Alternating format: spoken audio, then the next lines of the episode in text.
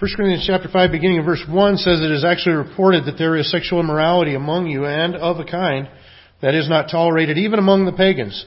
For a man has his father's wife and you are arrogant. Ought you not rather to mourn? Let him who has done this be removed from among you. For though absent in body, I am present in spirit, and as if present, I have already pronounced judgment on the one who did such a thing.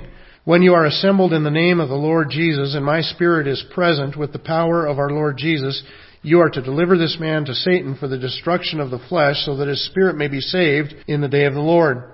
Your boasting is not good. Do you not know that a little leaven leavens the whole lump? Cleanse out the old leaven that you may be a new lump, as you really are unleavened.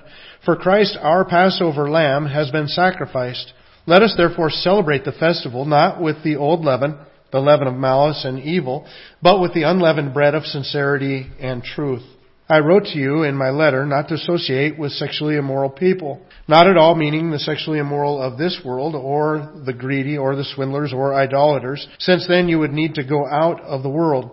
But now I am writing to you not to associate with anyone who bears the name of brother if he is guilty of sexual immorality, or greed, or is an idolater, or a reviler, or a drunkard, or a swindler not even to eat with such a one. For what have I to do with judging outsiders? Is it not those inside the church whom you are to judge? God judges those outside. Purge the evil person from among you.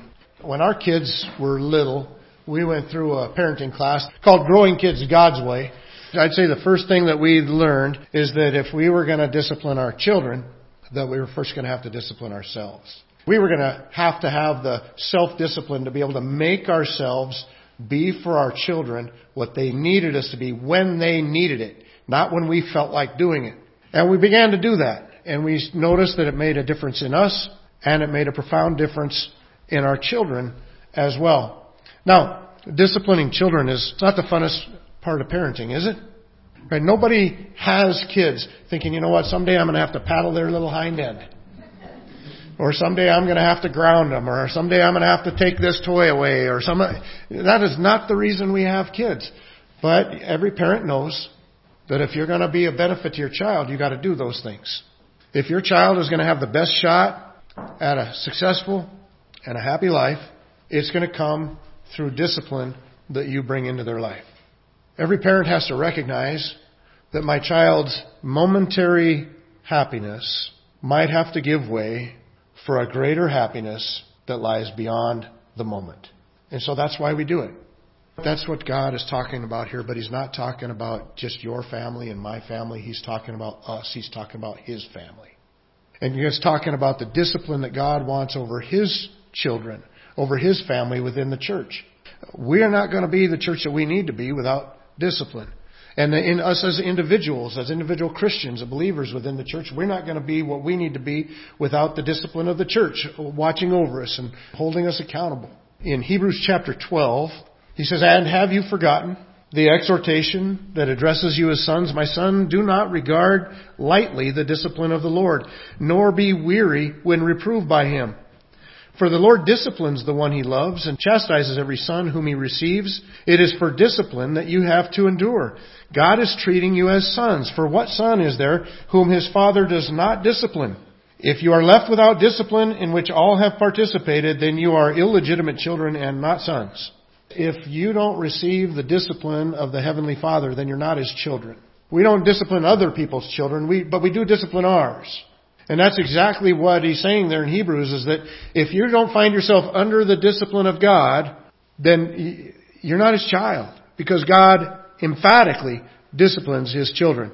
Now within the context of the book of Hebrews, it's talking about a little bit different context than Corinthians. See, in Hebrews, he's saying, look, God allows hard things to come into your life to train you, to build you up to give you strength, kind of like a coach does with exercises that strengthen you so that when you get in the challenge of the game, you have what you need to address it.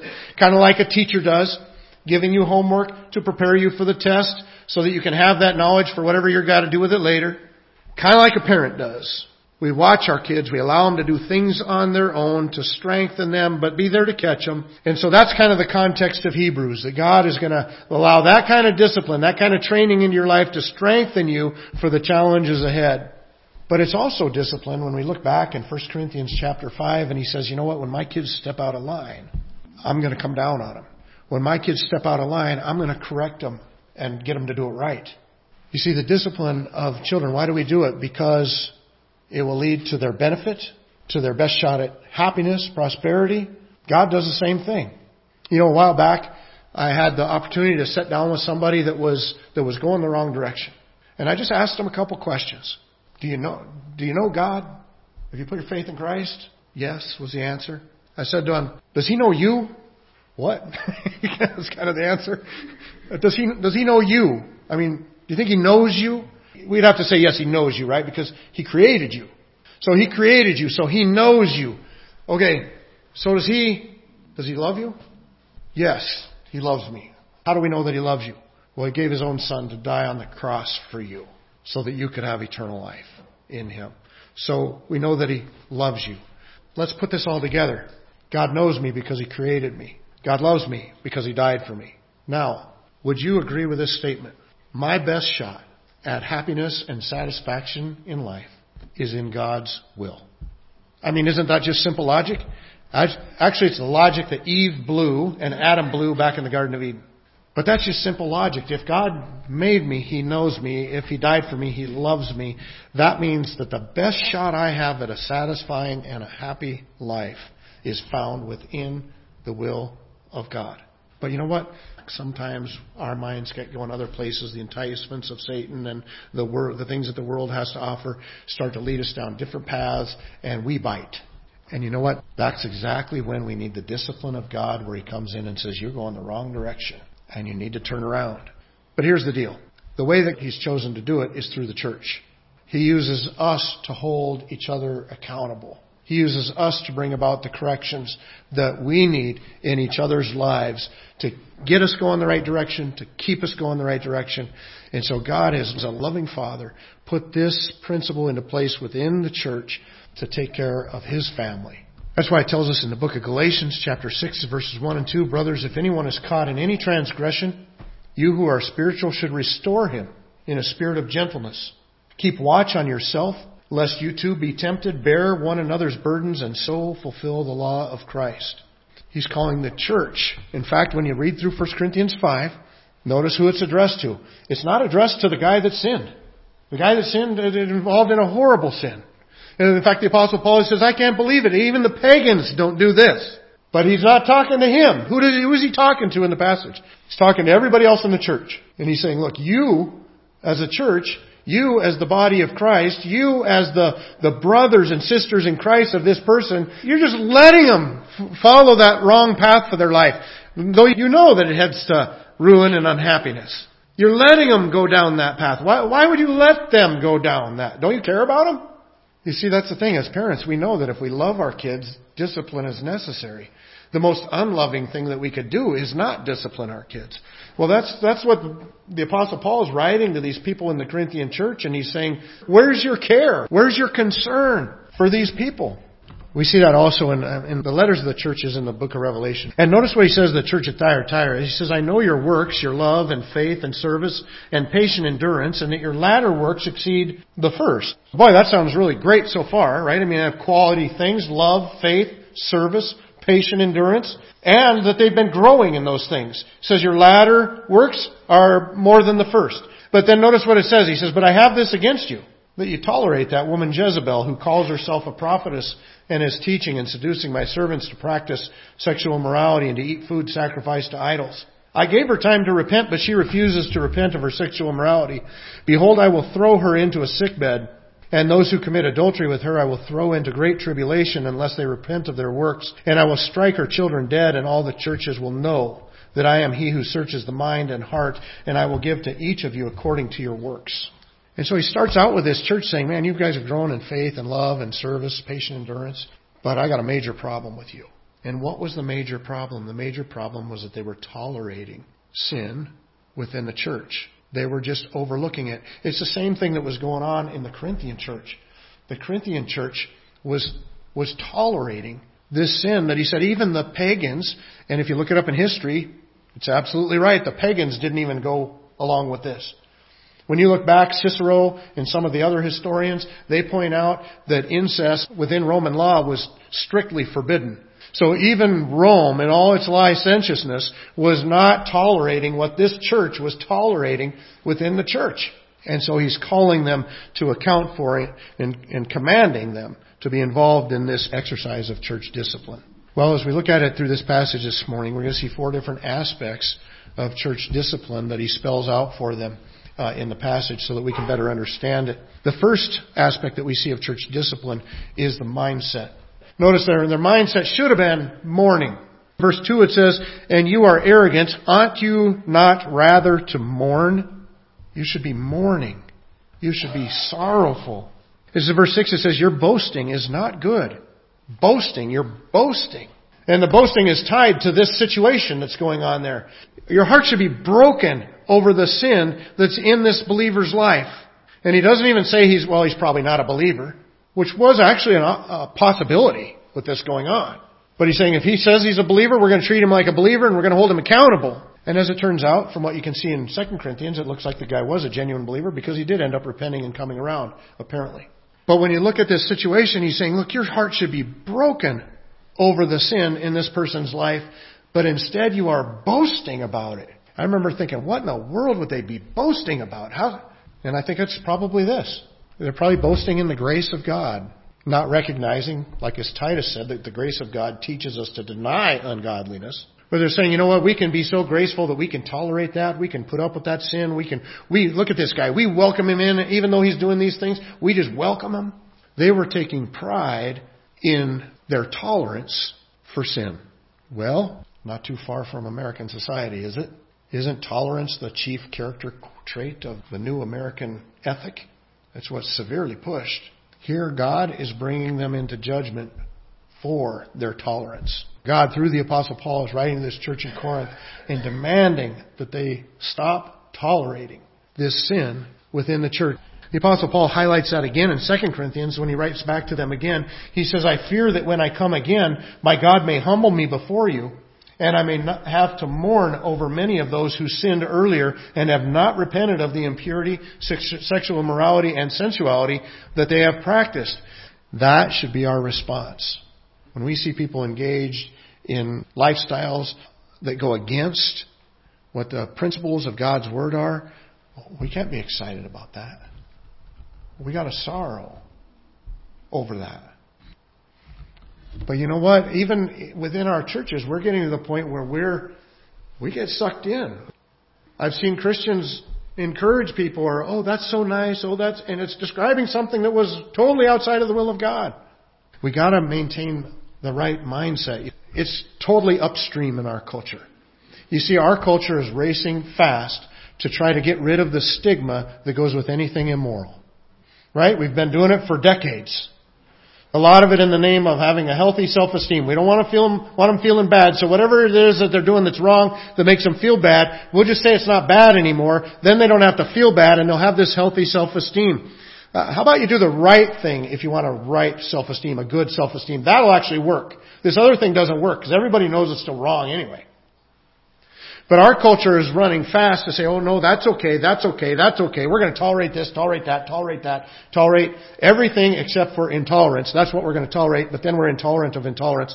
So, you see, there's no way to be consistently tolerant. It comes down to a line. You have to pick what things you're going to tolerate and not tolerate, and God has already done that for us within His Word. Our society is moving to try to get rid of the stigma for every immoral action. And we can't go there. It's damaging to people. It's destructive in their lives. It has eternal consequences, sending them to hell. We can't go there. The stigma is very necessary. Without the stigma, Christians will follow their flesh. Without the stigma, lost people will never come to Christ because they don't see anything to repent of. The Apostle Paul is definitely not trying to remove the stigma here. He's trying to enhance it, if anything else. And you know what the Bible tells us in Proverbs 27 verses 5 and 6? He says, Better is open rebuke than hidden love. Faithful are the wounds of a friend, profuse are the kisses of an enemy. In other words, those, there are those people out there that are just going to be so happy for everything that you ever do, whether it's right or wrong. Oh, you deserve that. Oh, you. It's empty. And then there's the people that are going to care about you enough to correct you. And that's the people God is commanding us to be as a local church. We need to have the right mindset. He said you need to mourn for, over this sin. They weren't mourning, they were arrogant. And you know what? It really boils down to it, that's what sin is. Sin is the manifestation of arrogance within our life on every level. Because what are you doing when you sin? You're saying, I'm going a different way than God has laid out for me. They're saying, I don't care how you created the world to operate. I don't care what your plan for my life is. I want to follow this lust that I have. And so you're going your own way. That is complete arrogance. Well, this guy, same thing. All kinds of commands back in the Old Testament about incest and about marital relations and about sexual relations, all that kind of stuff. And this guy's totally violating him. What, what could you call that other than arrogance? But you notice he's not even calling that guy arrogant right now. He's calling the church arrogant. Well, what is the church doing that's so arrogant? They're tolerating it. They're saying, God, I don't care what your standards are. We don't feel like having this discussion with this guy. We don't feel like kicking him out. We don't want that awkward conversation. And God says, You're arrogant. You're going your way. You're operating by your own feelings, your own thoughts. You're not following my commands and my standards. So we got to have the right mindset. We got to be humbly following the precepts of God, not arrogantly going our own way. Sin needs to bring uh, tears to our eyes, not smiles to our faces. Well, then the second aspect that we see is the process. He basically just tells them, kick them out, expel them. Now, if you look down at verse 9, he says, I wrote to you in my letter not to associate with sexually immoral people, not at all meaning the sexual moral of this world. And he goes on from there. But what I want you to gain from verse 9 is that this is not new. The Apostle Paul had already written them a previous letter about disciplining people in the church that were involved in sin.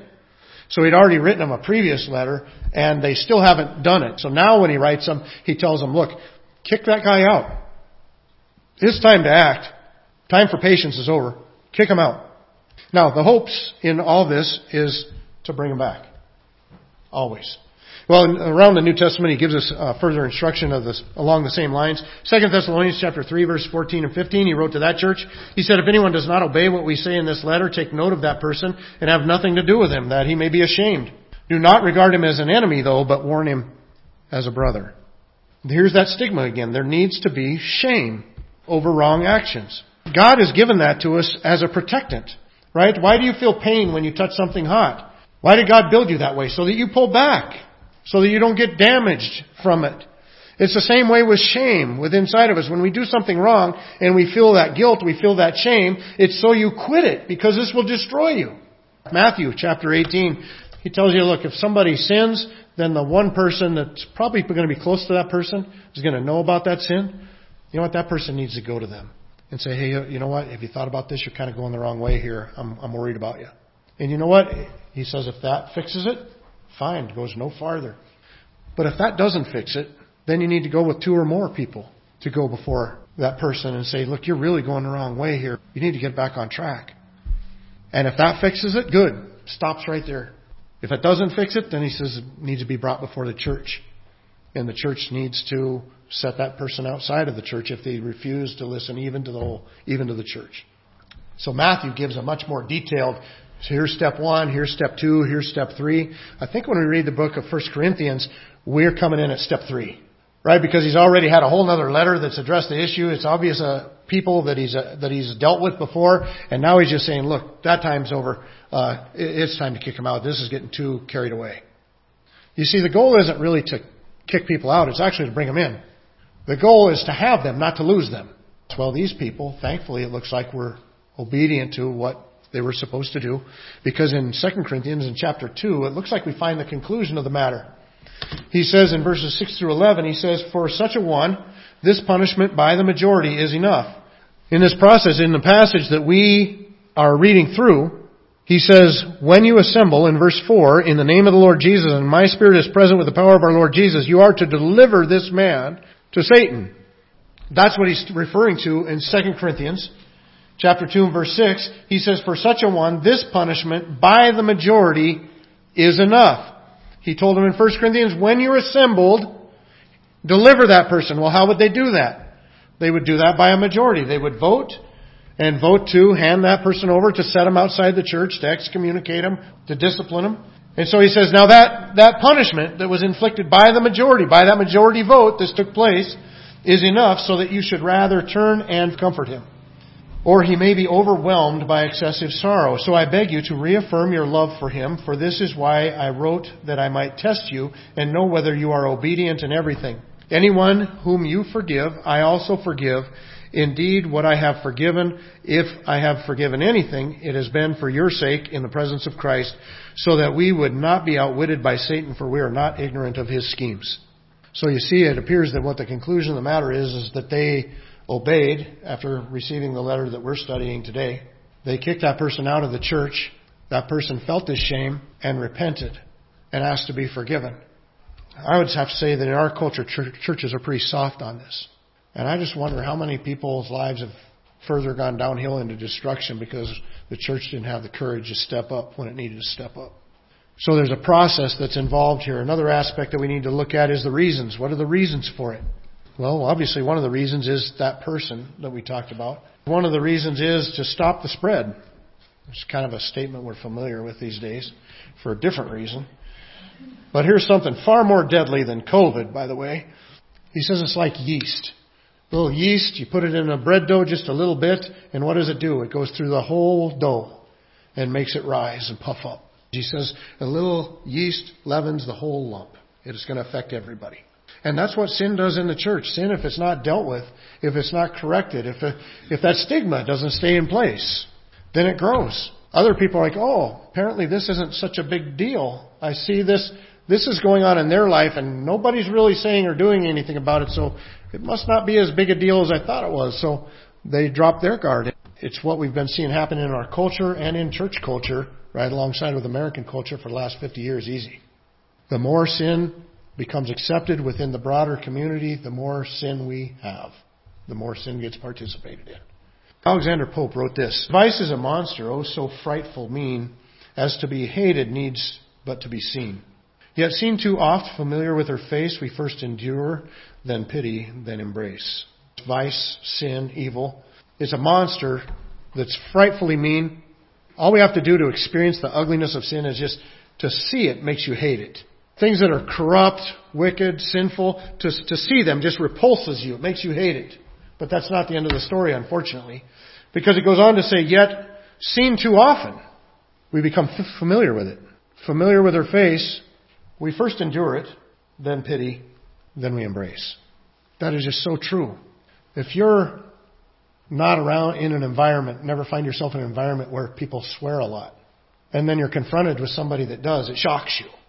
But you know what? If you stay in an environment where people swear a lot, pretty soon, just like the poem says at first, you, you endure it.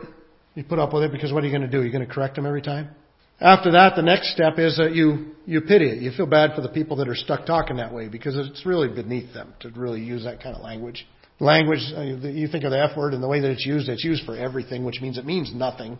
And so it's just, it's, it's ridiculous. And so then you, then you pity them. Oh, I feel sorry for them. Finally, you embrace it. People end up using it themselves. And that's just what happens within society. And that's what he's warning the church of. He's saying, look, if the church doesn't discipline sin, then the church will be full of sin. It'll just be like yeast through the bread dough. And we can't have that. Secondly, it says, show your salvation. He, he, deals with the Passover feast. In the Passover feast, when Israel was delivered from Egypt, they had to kill the Passover lamb, put the blood on the doorposts, and then they had to go inside the house and they had to sweep up every little corner of the house, clean the house. And what they were sweeping for was yeast, a symbol of sin.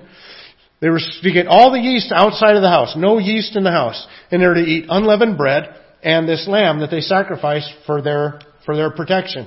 He looks back at that and he says, "Cleanse out the old leaven, that you may be a new lump, as you really are unleavened, for Christ, our Passover lamb, has been sacrificed. Let us therefore celebrate the festival not with the old leaven, but with the leaven of malice and evil, but with the unleavened bread of sincerity and truth. The Passover, the blood of that lamb, just pointed ahead to Christ and the sacrifice of Christ. Christ is our Passover. Because of His sacrifice, we have life. He tells them, participate in this not with the leavened bread, but participate with the unleavened. And I love the little statement. Cleanse out the old leaven that you may be a new lump as you really are unleavened. You see, he's pointing to their salvation. And he's saying, look, you are forgiven. You are unleavened. What would unleavened mean? If leaven represents sin, then unleavened would represent being without sin. He's saying you are unleavened in Christ. You put your faith in Christ. He is our Passover lamb. It's His blood that paid for your sins. You are forgiven if you've trusted in Him. So now, live like it. If you're without sin in your life because of Christ, then live without sin in your life in your daily habits. Well, then finally, the last aspect of church discipline in this passage is the sphere. In other words, who are we talking about here? I'm not telling you to not associate with the people of this world that are sinning. You know, I never back away from somebody uh, that's using foul language or talking about bad things or whatever that's a non-Christian in a, in a relationship. I try to enhance my relationship with those people, hopefully to bring them to Christ at some point. And that's what he tells them. He says, look, if, if, if a child of the world is acting like the world, then what do you expect? Don't separate from them. Then you'd have to come out of the whole world, and you can't do that. It's impossible. Reach those people. But if anybody, and we take them at their own word, if anybody calls themselves a brother, in other words, they say, they say, I'm a Christian, but I'm not going to live like one, that person you need to hold accountable. Now, why, why that? This person might be behaving much worse over here that's an unbeliever, but I still have something to do with them, but I don't have something to do with this person that, well, you know what? That person over there didn't sign up for this, but this one did. God's telling us to judge his kids, not somebody else's. Paul says, God will judge the world. God lets us judge one another. Why? So that we don't face the judgment of God. If we and within the church can correct ourselves and keep ourselves on the right path, then we don't have to get outside the protection of the church where God will deal with us more harshly or give us over to Satan where he will have his way with us and really wreak havoc. And so church discipline is a thing that is put in place for us. It's not pleasant. I hate it every time. Every time I'm, I have to go into it and deal with somebody, I pour back over the scriptures dealing with whatever they're dealing with. And I get before God and I spend time begging Him to work in this situation because it always can go one or two ways. It can either get really ugly or it can go really good. And when it goes really good, when people repent and get their life back within the will of God and blessing, and uh, boy, that's just an awesome, awesome thing. But it can get pretty ugly if uh, they decide that you're judging them, and which you know we kind of are.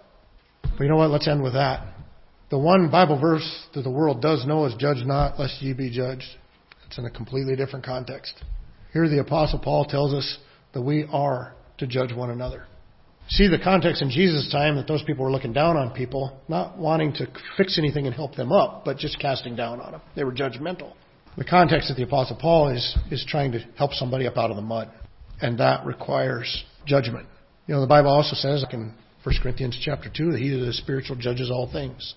The passage in Matthew chapter 7 where Jesus says, Judge not, not lest you be judged, just a few verses later he says, Do not cast your pearl before swine, which requires you to make a judgment on somebody. This whole idea of judgment we need to get away from a little bit, this, that uh, any kind of judgment is wrong. God himself is a judge. Context is the key. And God has called us within the context of the local church to judge one another in a compassionate, merciful, and helpful way that we might have the best that God has for us.